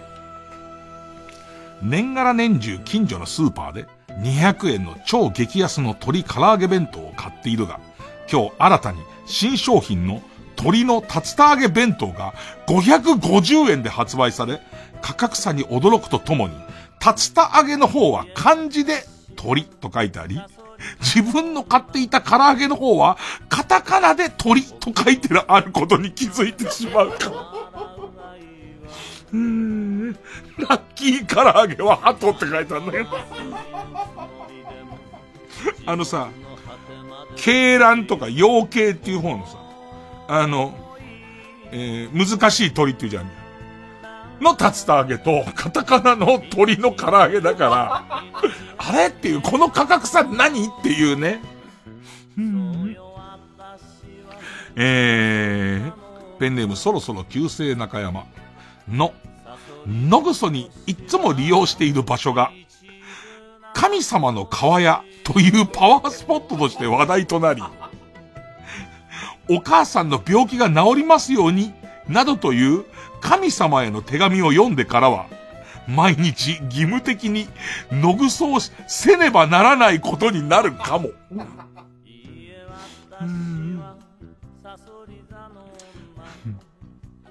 ペンネーム、山頂の、ノンストップの議論って結局人によるで落ち着くなと気づくかも。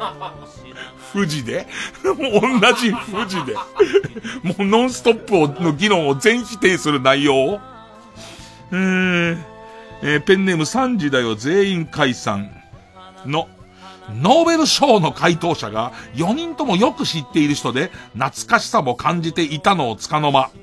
懐かしさを感じていたのもつかの間。突然自分が年を取ったことを実感して憂鬱な気分になるかも。わかるわわかるわなんかたまたまこう楽屋でついてるノーベル賞の再放送みたいの見ててさ、そうするとさ、マネージャーの栗原が26歳だからさ、全然わかんない人で、え、なんで？ってなった時に、おいおいおい、知ってるだろうこれお前、セラマスナリアンのツイストのさ、なんつってる時のさ、はぁっていう顔されてる時の、あ、こっちが、あ、こっちが悪いっていう感じ。うーん。えー、ラスト。終電万事の、海苔の佃煮が冷蔵庫に入っていることに気づいた友人が、お前も乗りつくオナニーしてんだ。お前も乗りつくオナニーしてんだ。と嬉し泣きしながら聞いてくるし、そのテンションで親友が乗りつくオナニー仲間でした。と Facebook に投稿されてしまう。しかも急にもん、む、もう、問答言わずに、ちょっと持って持ってっつって乗りの使う瓶持ってされて、カシャって取って、いいよね、Facebook って何にも言う前にずっと出す。何にも言わないのに。なんだよ、乗りつくオナニーって。えー、ということで、いいね。さすがだね。えー、今日のサソリ座12位カルタ。さあ、続いてはこちらです。星一つクソレビューカルタ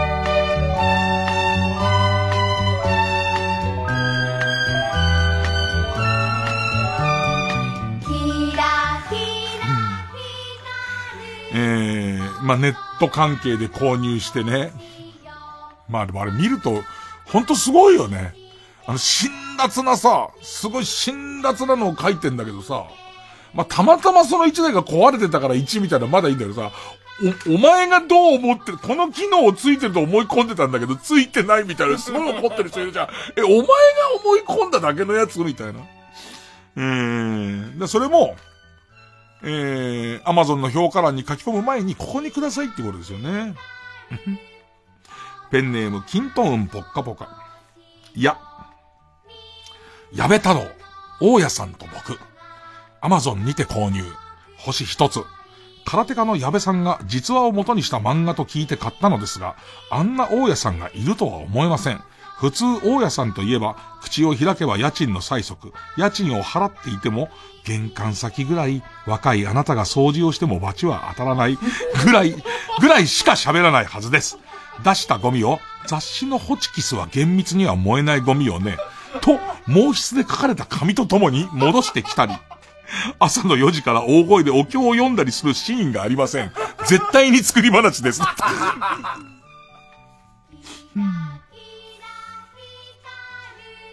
ペンネーム、釧路ダンディ。いや、八代秋経営の居酒屋船歌。食べログにて来店。星一つ。光熱費をケチっているのか？缶酒がぬるめ。おつまみは炙ったイカ以外何もない。店員の女性もほとんど口を聞かない。もう二度と行きません。多分そういう店なんだよ。船歌のコンセプトの。うん。ペンネームイエロー軍曹や、山芋。アマゾンフレッシュにて購入。星一つ。剣道の市内代わりに使い、敵をかゆがらせてるうちに10本取ってやろうと思ったのですが、試合開始時点で小手の中がかゆすぎて、すぐに1本取られて負けました。せっかくの国体で1回戦負けとは。強いな、お前。お前すげえ強えな、おい。ペンネーム、釧路ダンディ。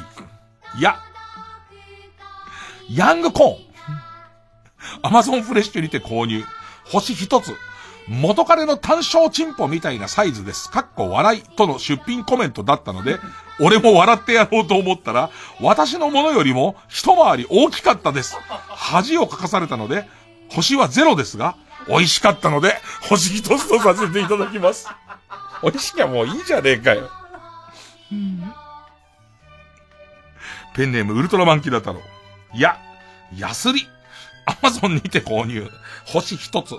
ミスターマリックの娘のルナの鼻チェーンを切って、豪快に鼻くそをほじりやすくしてあげようとしたのに、アジャコング以上のパンチ力でぶん殴られた上に、父親のハンドパワーで腕をぐにゃぐにゃに曲げられて痛い。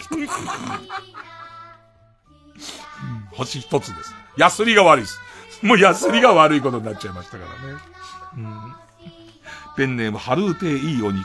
や、矢口まり応援うちは、メルカリにて購入。星一つ。投げ売り状態だったので、うちわの役目はするのだから、と大量購入し、うなぎを焼くときに使ってみたが、お客様からあまり美味しくなく感じると言われた。東方老舗のうなぎ屋で国産うなぎを使っているのに、せっかくのうなぎの味を殺してしまうから、多少高くついても、乃木坂の誰かにしておけばよかったと後悔しています。でもさ、すげえ老舗のうなぎ屋行くとするじゃん。ね、もう、もともと食べログとかでも相当の点数ついてるとこ？そこの親父がさ、矢口まりのうちわでって言ってやってたら、美味しくなく感じちゃうよね、人間だから。ね、絶対ね。乃木坂でも。ね乃木坂でもだよね。うーん。ペンネーム、うんとこどっこいしょ。や、ヤンキースのユニフォーム、アマゾンにて購入、星一つ。これを聞けば、床派菊川高校の野球部に忍び込めると思ったのに。縦島だけど、似てるけども。朝練開始前に、こらと怒られたので、低評価にさせていただきます。あ、これムカつくパターンでね、低評価にさせていただきますパターンね。うん。ペンネームアルファ派、や、ヤマハのピアノ。ヤマハのピアノアマゾンにて購入、星一つ。一旦購入してから竹本ピアノに売れば、全身タイツのお姉さんに会えると思ったが、会えず。会えず、詐欺にあった気持ちです。ペンネーム、じゃがやまりこ。いや、焼肉三太郎。アマゾンにて購入。星一つ。メガネ拭きがなくなったので代わりに使ったら、メガネがベトベトになり見えづらくなりました。注意事項にメガネ拭きとしては使わないでくださいと記述するべきだと思います。味はまあ美味しかったです。ペンネーム煮え湯500杯や、ヤギ汁セット。アマゾンより購入。星一つ。以前沖縄で食べたヤギ汁を家庭でも食べたいと思って購入したが、まさか生きたヤギを送ってくるとは。輸送中にセットの野菜はこいつが食ってるし、ヤギがめいめいめいめい泣いて、あれだけ楽しみにしていたインディペンデンスデイの音楽、お、お、音声が全く聞こえなかったことも含めて、星は一つとさせていただきます。別に関係ねえだよ。インディペンデンスデイのとこ全然関係ねえだよ。ペンネームソフィーと双子の姉妹。いや、安田美沙子の、またあれ作ってと言われる幸せ晩ご飯レシピ。安田美沙子のまたあれ作ってと言われる幸せご飯レシピ。アマゾンにて購入。星一つ。またあれ作ってって言ってるのは誰なんでしょうかてっきり旦那さんだと思って読んでいたのですが、もう二度も浮気をしているし、幸せそうじゃないし、何かすべてのメニューの味が薄く感じます。前に購入した小倉優子の毎日褒められご飯と幸せご飯も苦味としょっぱさが増した気がしました。本当に出てやんの。なんかね、本当に出てんですよね、この手のやつね。で、廃盤になんないのがすごいですよね。雪なコンとか。雪なコンとか別にそのまま出てますからね。アマ、アマゾンの恐ろしいところですよね。そのままありますからね。えー。ペンネームどうにもならんよ。いや、薬蜜る出品。カゴハイの使用済み吸い殻。メルカリにて購入。星一つ。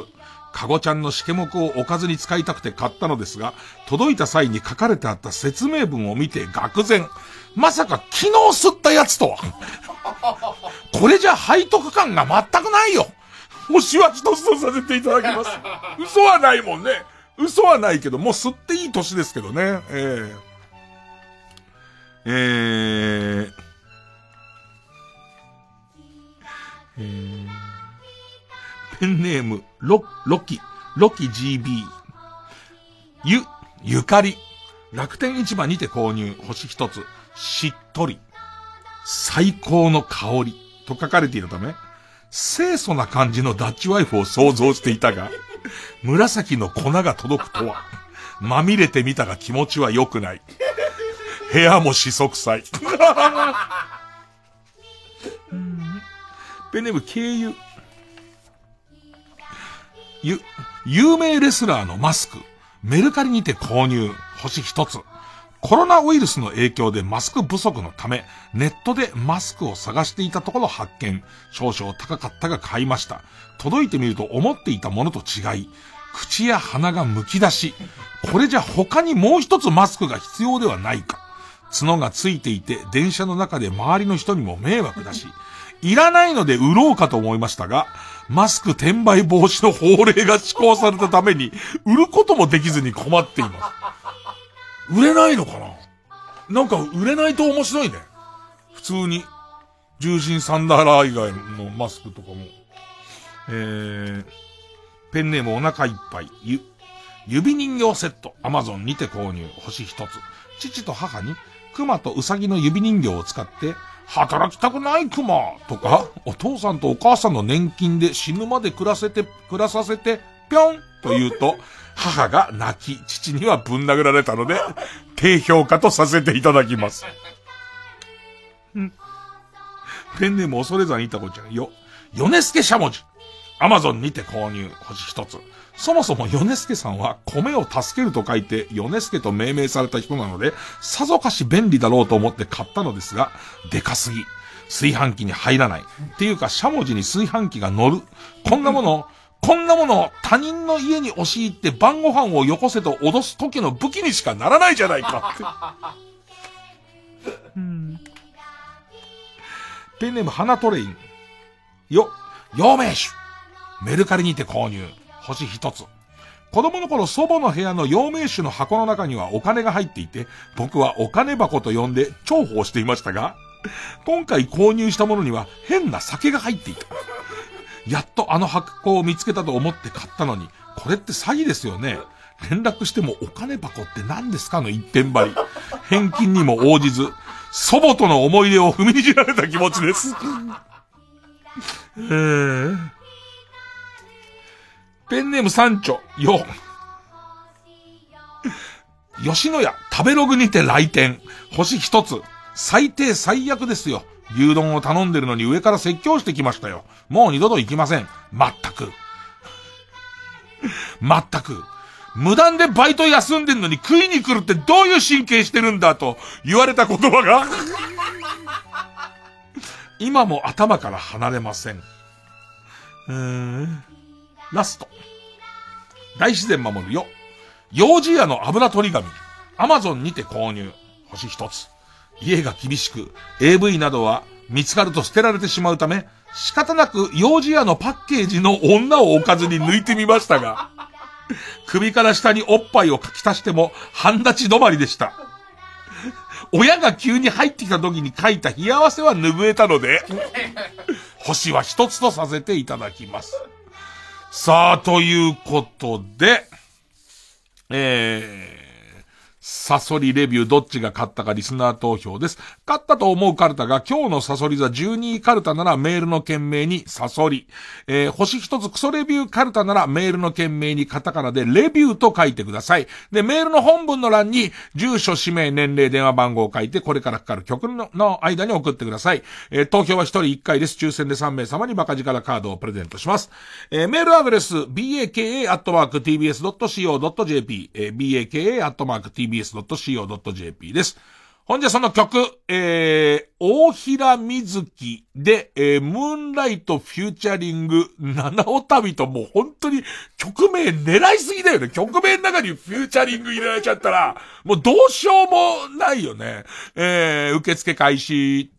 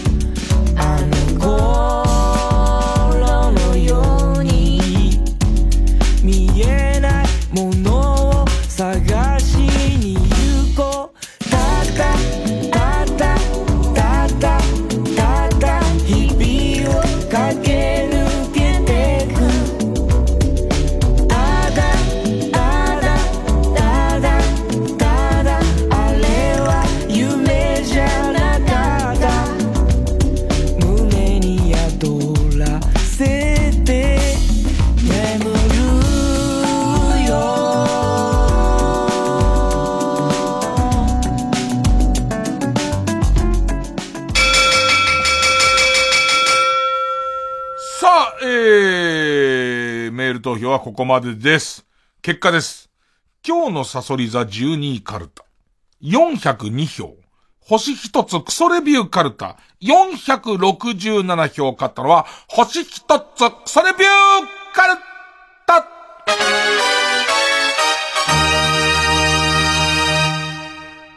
さあ、星一つクソレビューカルタはラ行に行きます。で、えー、っと、サソリ座。サソリ座はそのままナ行のまま、ナ行のまま二軍に落ちます。さあ、それでは、えーチャレンジャーはこちらです。俺のセブンルール6番目カルタ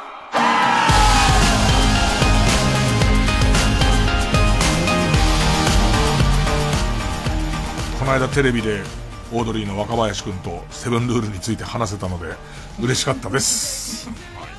さあ、えー、まあ、あのセブンルールっていう自分のね、えー、まあ、意識の高い人がね、自分の中に課している7つのルールをテレビで発表するっていう番組なんですけど、大体6ぐらいが一番こう、いい加減なやつ、ゆるいやつが、えー、入ってることが多いということで、えー、あなたのセブンルール、もともと弱いあなたのセブンルールの中でも、特に弱い6番目の、えー、ルールを発表してもらう、えー、カルタです。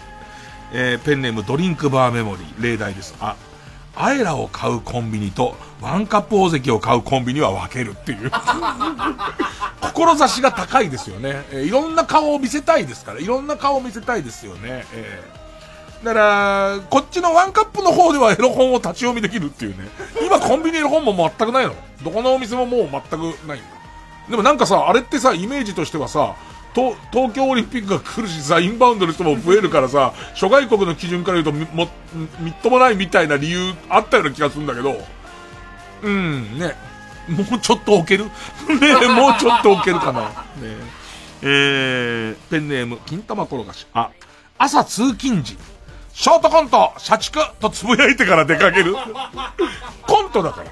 結構辛くても、結構なんか嫌な思いしても、コントだからね、最終的にはね。で、最終的に家帰ってるところで変な顔して、ファーファーって言うと、なんかそういうギャグだったことになりますからね。悲しいわ。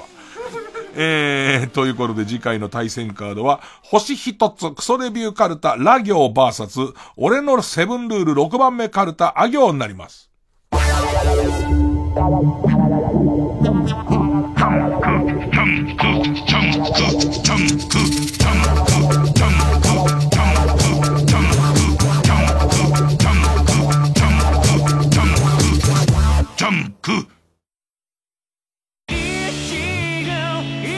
藤巻亮太です。僕が主催する野外音楽フェスマウント藤巻を今年も山梨県山中湖交流プラザキララで開催します。富士山をバックに僕がリスペクトするゲストアーティストを迎えて心に残る音楽をお届けします。日程は10月3日の土曜日です。皆さん会場でお会いしましょう。TBS ラジオ公演マウント藤巻2020チケット先行販売中。お問い合わせはサンライズプロモーション東京。0570-003337 0570-003337または TBS ラジオのホームページイベント情報をご覧ください。毎週金曜夜12時からのマイナビラフターナイトでは今注目の若手芸人を紹介しています。頑張るなんて当たり前だろ！給料もいただいてるんだから！止められてないくせに止めたみたいな顔すんなよ。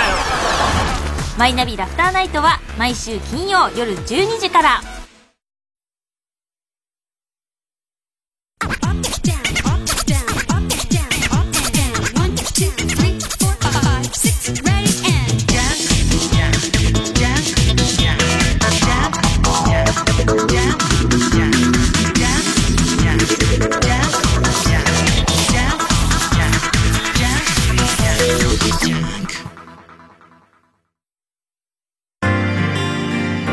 ここで相田理香子のロータスをお聴きください。憧れに似て身を焦がすようで伸ばすこの手をすり抜けてく。濁った水のようなこの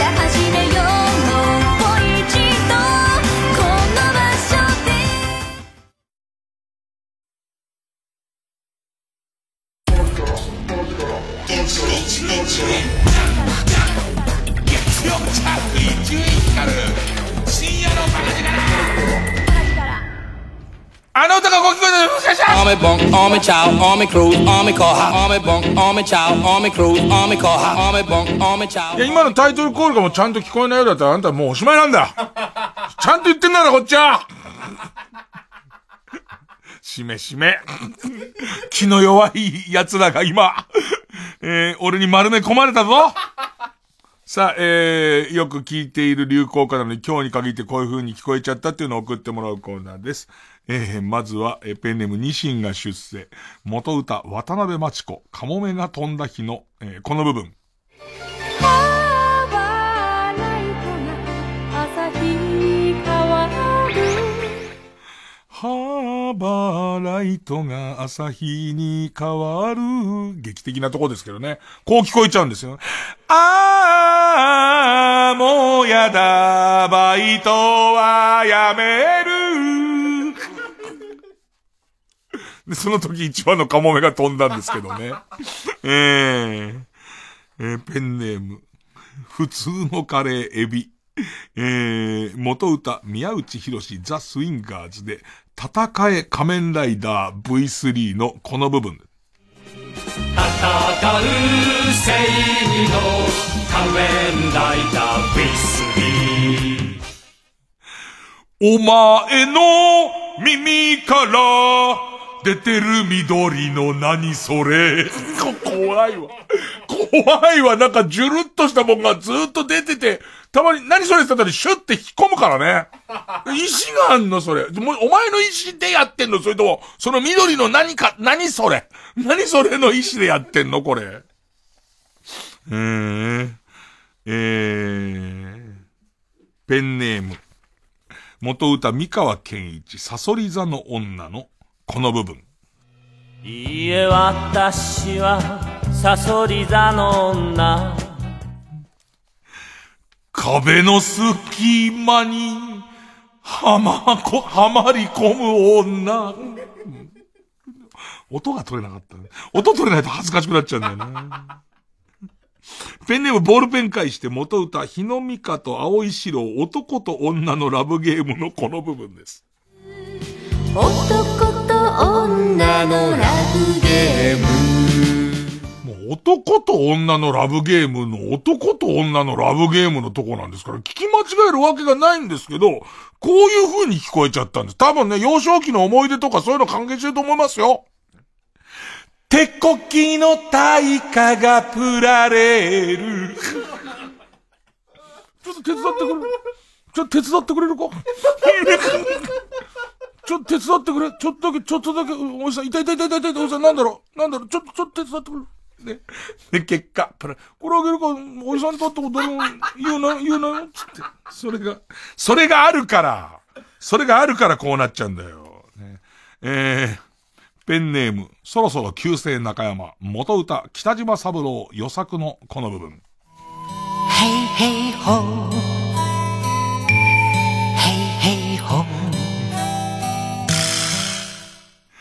これさ、音とか聞くともっと良くなっちゃうんだけど、もう一回音とかよく聞いて、もう一回聞いて、もう一回。Hey hey ho Hey hey ho 斬新な拷問法。あの、カーっていうのがどういう作用で痛みを与えてるのかがもう超怖いからね。えー、もう一曲、もう一曲。もう一曲そろそろ旧姓中山。元歌、安室奈美恵、Can You Celebrate のこの部分。Can you celebrate?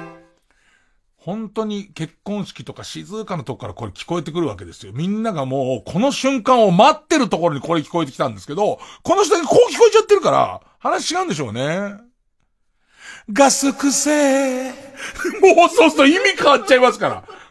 会場で急にガス癖話してますから、この人だけは。ねえまあ、ということで、しょうが、でも、そういう風に聞こえちゃったんですか、しょうがないですね。えーこういう風に聞こえちゃったっていうのを書いて送ってくれればですね、えー私の方が、えーあの診断して差し上げますので、えー基本的には、あの、えー保険聞きますんで、よろしくお願いします。月曜ジャンク、一流ミュージカル深夜のバカ力。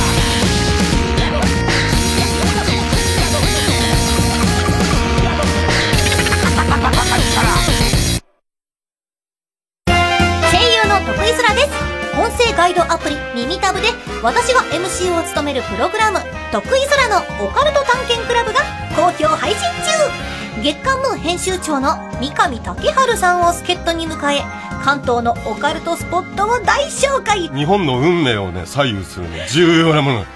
すごいじゃあ重要なことがはい。茨これも城にあっ、あんだよ。日本で唯一、うんフリーメイソングッズ専門店がある。えー、なんかグッズって何ですか？何が抱き枕とかですか？音声ガイドアプリ耳タブは誰でも簡単にダウンロードできますのでぜひ聞いてくださいね。妻の死から1年。営業戻ってこいよ。部長。お気持ちは？頭の片隅に置いとけってそういう話だよ。何もかも予定外の毎日から始まった再出発。君といる時の山田孝之です。大切なものを失った人たちが新たな一歩を踏み出す10年間を描いた物語「ステップ」4月3日より公開です。ぜひ劇場でご覧ください。TBS ラジオジャンク。この時間は小学館中外製薬マルハニチロ伊藤園ホテルズ他各社の提供でお送りしました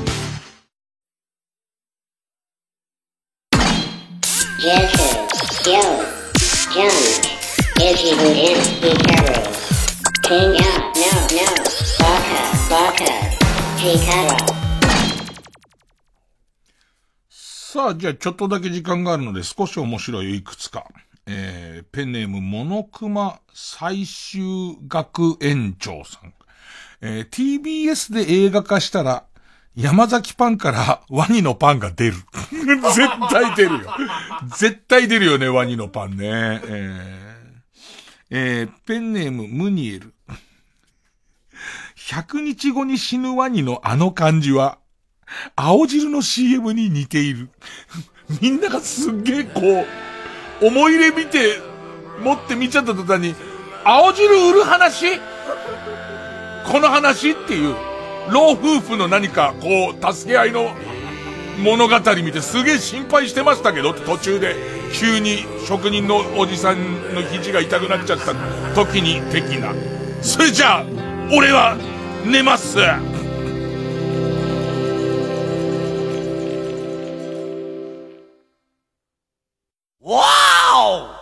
東村山一丁目。わお一丁目一丁目。わお一丁目一丁目。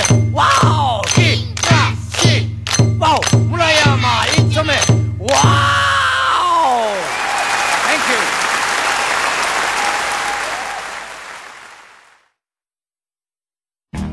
Thank you. 1967年から15年間にわたり放送された伝説の深夜ラジオ番組金曜ナチチャコパック傑作集1974年版を4月22日に発売します。当時の担当ディレクターが選び直した熱い内容が今蘇ります。CD2 枚組の3巻セットで税込1万1000円です。別途送料頂戴します。ご予約はフリーダイヤル0120-234-954 0120-234-954まで。パソコンスマートフォンからは TBS ラジオおすすめで検索してください。90.5MHz TBS ラジオ。総合住宅展示場 TBS ハウジングであなたも夢を形にしませんか？時です。